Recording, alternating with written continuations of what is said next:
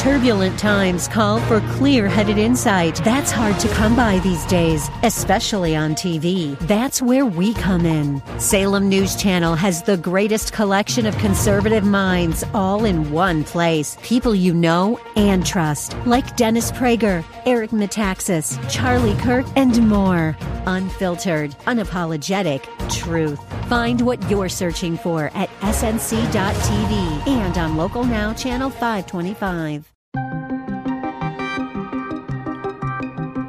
Border towns brace for a surge of migrants as Title 42 is lifted. The problem that is taking place is that the Biden administration has sent all sorts of signals incentivizing people to come across the border. The White House postpones the scheduled meeting on the debt ceiling. The president right now has a very dreamlike version of what his leverage is. Elon Musk announces he has found a new Twitter CEO. Elon Musk is going to transition away from his CEO role into an executive chairman role.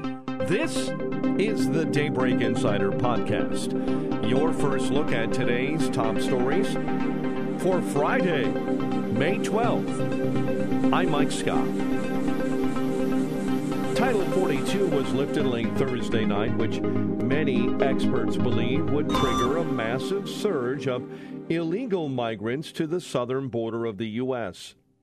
Allie Bradley is on the ground in Texas, and the reporter says the scene, in her eyes, is chaotic. Let's start with what we're seeing here. First of all, we have bus after bus after bus lined up here outside of La Plaza parking garage where migrants are dropped off after being processed and released by Border Patrol. They then go into the underneath area of the parking garage. They get COVID testing, and then they walk over here. This is an NGO on the other corner, Rolando, if we can show this group right here.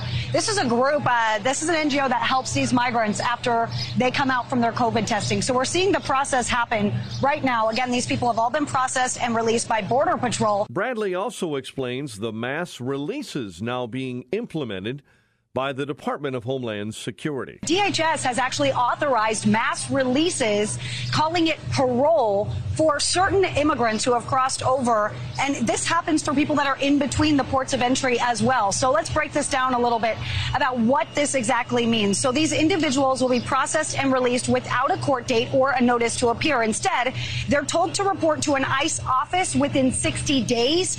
They're then to set up what they are expected to enter into as removal proceedings. So they're supposed to set up their own removal proceedings here under this parole policy, but there's no way to actually keep track of them once they're released. And this, as Title VIII is still in place and supposed to be used as a primary removal tool after midnight tonight. Now, despite the warnings from DHS, more than 150,000 people are waiting in border states to cross into the U.S.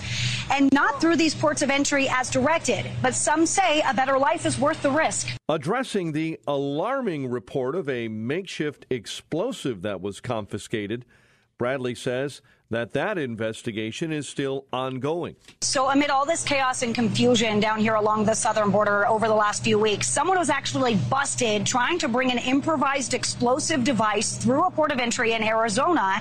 Now, this destructive device was recovered by CBP officers in a truck over the weekend at the Douglas port of entry. Now, this device was actually made up using a mini M&M's container, black electrical tape, and there was actually wires protruding from that container. Now, it was actually found by CBP officers, but it was turned over to Arizona DPS. And right now, Homeland Security Investigations is handling this. Title 42 allowed authorities to turn away migrants at U.S. borders due to concerns over COVID-19.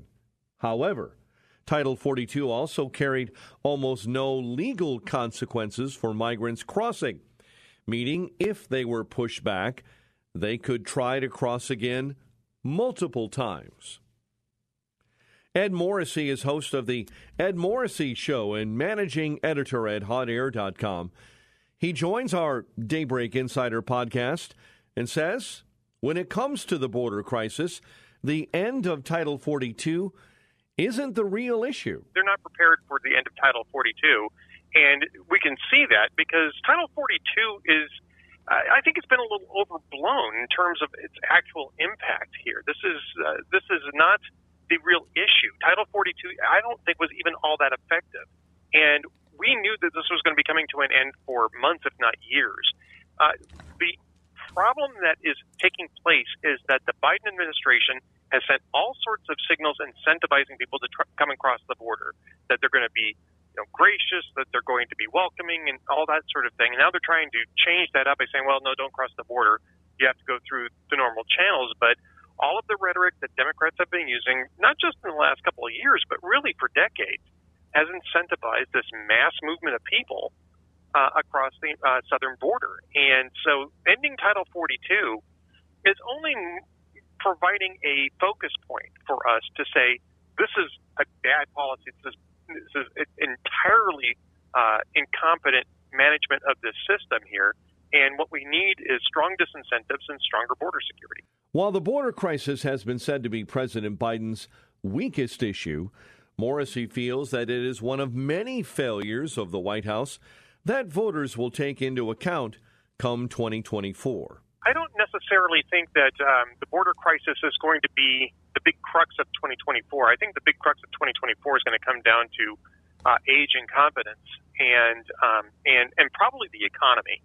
But I don't want to sell the border crisis short either, because it's part of this background of instability and unsettledness that came into play in 2020 in terms of the urban cores, which were going through all of the violence and rioting. Still, we're seeing massive crime spikes.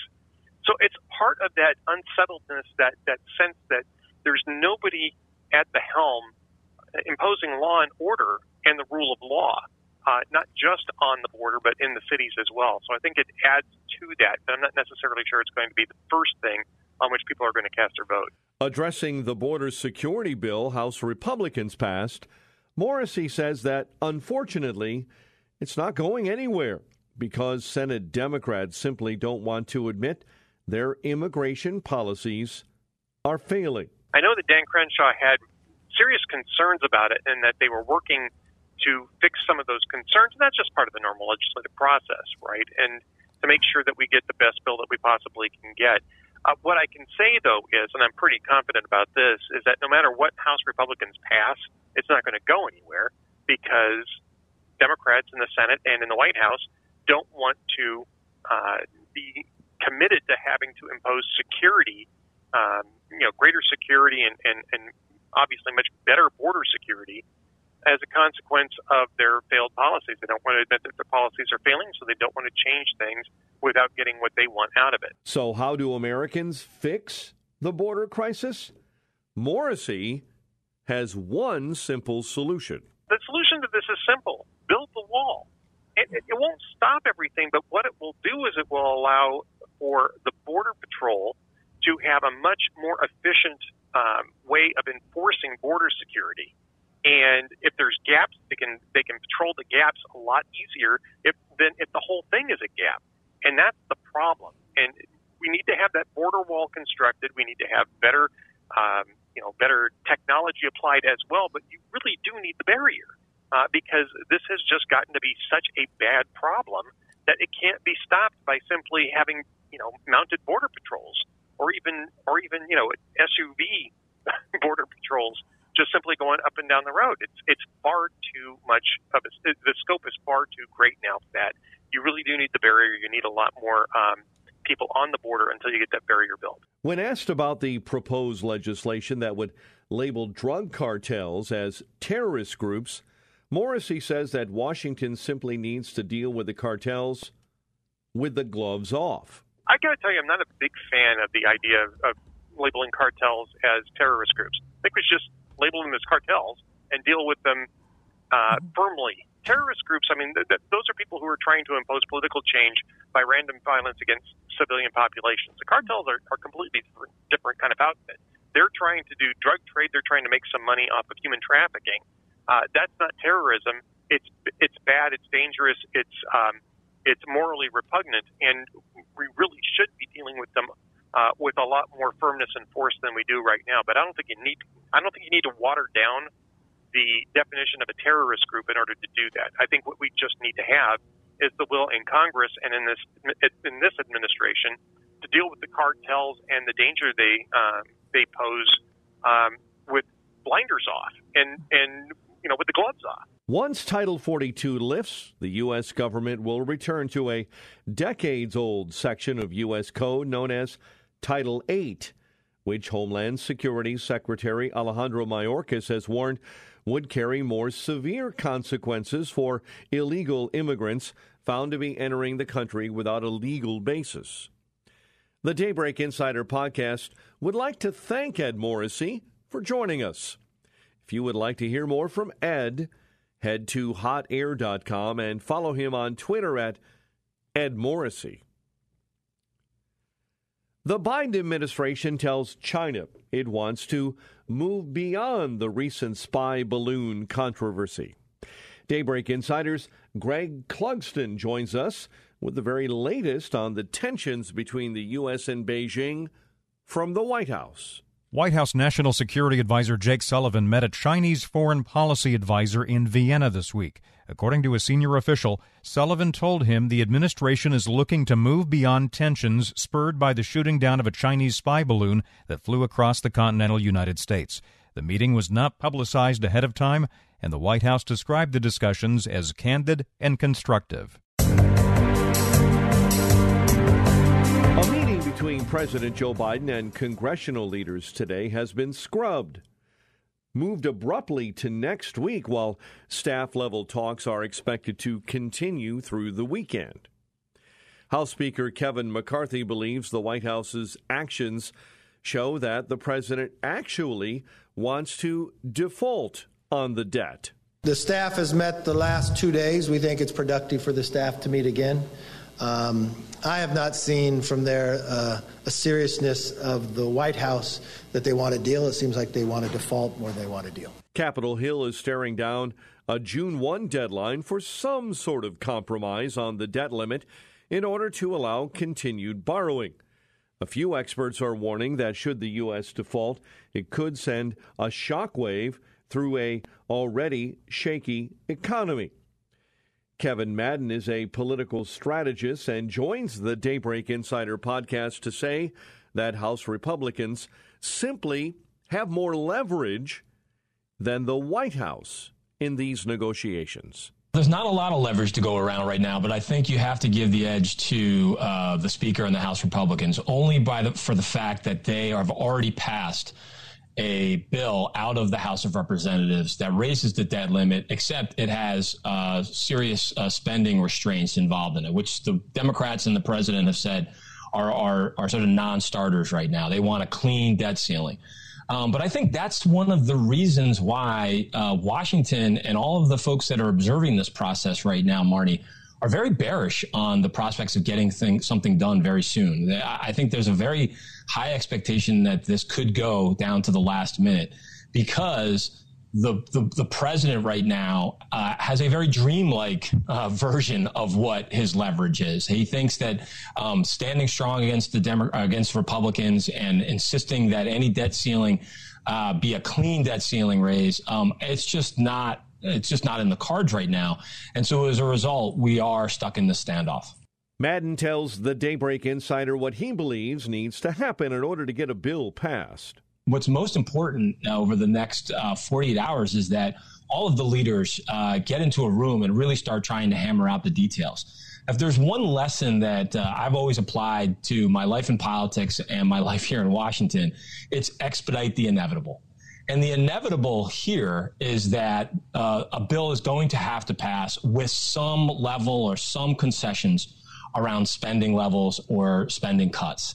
And so the White House has to recognize that right away and try to make whatever negotiations as painless as possible so that they can ultimately get a deal, avoid the calamitous impact that a default would have, and declare victory and get on with the rest of their agenda. When asked if he believes that there could be some compromise, Madden had this to say. I expect that if the White House were to try to find some area of agreement on spending, it would be any rescissions or clawbacks related to unspent COVID relief funds. If that was a starting point and they tried to move as robustly around that agreement, I think that's probably the one domino that'll start to fall as we start to see some greater levels of consensus and agreement on an ultimate deal. Looking ahead to 2024, Madden believes that Joe Biden cannot afford a default on the debt. Ultimately, Washington as an institution will be judged very harshly if we're to default. And the president just happens to be the titular head of the institution of Washington. So he has much more at stake. He also has a concentrated level of attention being paid to him on this, whereas House Republicans and other congressional allies, they have a little bit more of a diluted effect on their reelection prospects. The president's heading into a reelection in 2024. With historically low approval ratings, a default on the debt, and the calamitous effects that it would ultimately have on the markets, I think it would really, really hurt his prospects. The White House is rejecting the Republican proposal to roll back federal spending to fiscal 2022 levels from 5 months ago and impose a 1% cap on annual spending for the next decade. U.S. debt now totals $31 trillion. A majority of voters believe that the Biden family likely participated in a pay-for-play scandal with foreign actors. It's all part of the results of a survey released Thursday. Daybreak Insider's Edwin Mora has more on this story. A majority of voters consider new revelations from GOP congressional investigators about foreign payments to President Joe Biden's family a serious pay-for-play scandal, according to the latest Rasmussen survey of voters of all political stripes. According to the results of the survey published Thursday, 69% of voters said the reports of foreign influence peddling targeting Biden and his family are a serious scandal, including 49% of Democrats, 72% of independent voters, and 88% of Republicans. Edwin Mora, Capitol Hill. On Thursday, Elon Musk announced that he has found a new chief executive for Twitter without naming who it is. According to a post on the social media platform that he owns, Musk says that he will transition to the role of chief technology officer of Twitter within the next few weeks. Some breaking news. This involving Twitter, of course, now a private company under the stewardship of Elon Musk, learning that Elon Musk is going to transition away from his CEO role into an executive chairman role, as well as a chief technology officer role. Ed Ludlow of Bloomberg reports on what is known so far. Well, Elon Musk says in the tweet that the new CEO, a she, will be starting in the role in around 6 weeks. Musk had actually said in February that he may need a year to fix Twitter before handing over the reins to someone else. What he is doing in the second paragraph on the tweet you see on your screen is reiterating something he's said before, that irrespective of his title, he wanted to be involved on the engineering, product and functionality side of Twitter. He says explicitly that I will be overseeing product, software, and psyops. Working on the data center or compute side of Twitter has been a big priority since he's come into the business. Bloomberg had reported at the end of last year that a CEO search is underway. Ludlow shares that Twitter may soon become a publicly traded company again. I'll leave you with this parting thought. Yeah. That we also reported that in the documents sent to private investors in the new X Holdings entity, there was a pledge to take Twitter public again, or the company public, within a 5-year time span at that time when the new private investors were brought on board. Musk has long said he intends to find new leadership for Twitter. In a Twitter poll started by Musk back in December, 57.5% of users voted for him to step down as CEO of the social media platform. Musk, a self-proclaimed free speech promoter, has said he took over Twitter to prevent the platform from becoming an echo chamber for hate and division. Wholesale prices in the U.S. decelerated last month. More on the new numbers from our Daybreak Insider, Jeremy House. From March to April, the government's producer price index rose just 0.2% after falling 0.4% from February to March. Compared with a year earlier, wholesale prices rose just 2.3%. The Labor Department index reflects prices charged by manufacturers, farmers, and wholesalers. Excluding volatile food and energy prices, so-called core wholesale inflation rose 0.2% from March and 3.2% from 12 months earlier. for kids with peanut allergies. Daybreak Insider's Tasha Stevens has more on a medical breakthrough for people with nut allergies. A new clinical trial finds that a new wearable patch could prevent peanut allergic reactions in toddlers. The trial involved over 200 children ages 1 to 3 with peanut allergies, and they found that after wearing the patch for a year, 67% were able to tolerate a small amount of peanut protein. Tasha Stevens reporting. And finally, NASA is going to scour the planet Uranus for alien life. It's all part of a new study that may show alien life may be closer to home than we thought. Specifically, the planet Uranus's moons, Titania and Oberon, may have oceans that are warm enough to support life. In other words, when it comes to finding ETs, we may not need to look beyond our own solar system. 4 of the 27 moons orbiting the outer planet Uranus, Ariel, Umbriel, Titania, and Oberon, may have the necessary composition to support life. Scientists have found evidence of oceans that could be miles deep lying between their icy crust and cores, the New York Post reports. Moreover, they have identified a potential heat source in the rocky mantles of these moons that could help maintain a warm environment suitable for supporting life. This scenario is especially likely for Titania and Oberon, where the oceans may be warm enough to sustain habitability. Telescopes have observed evidence that material has flowed onto the surface of at least one of the moons, Ariel, potentially from icy volcanoes, relatively recently.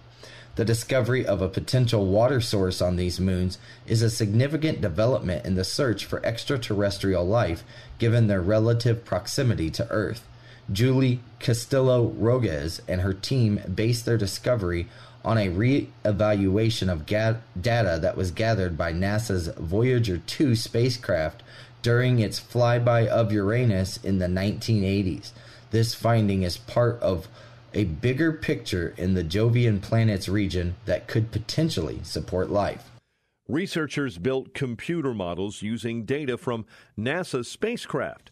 They included information about the chemistry and geology of the moons. What they learned is that the water on Titania and Oberon may contain high amounts of ammonia, which is significant because ammonia has anti-freezing properties.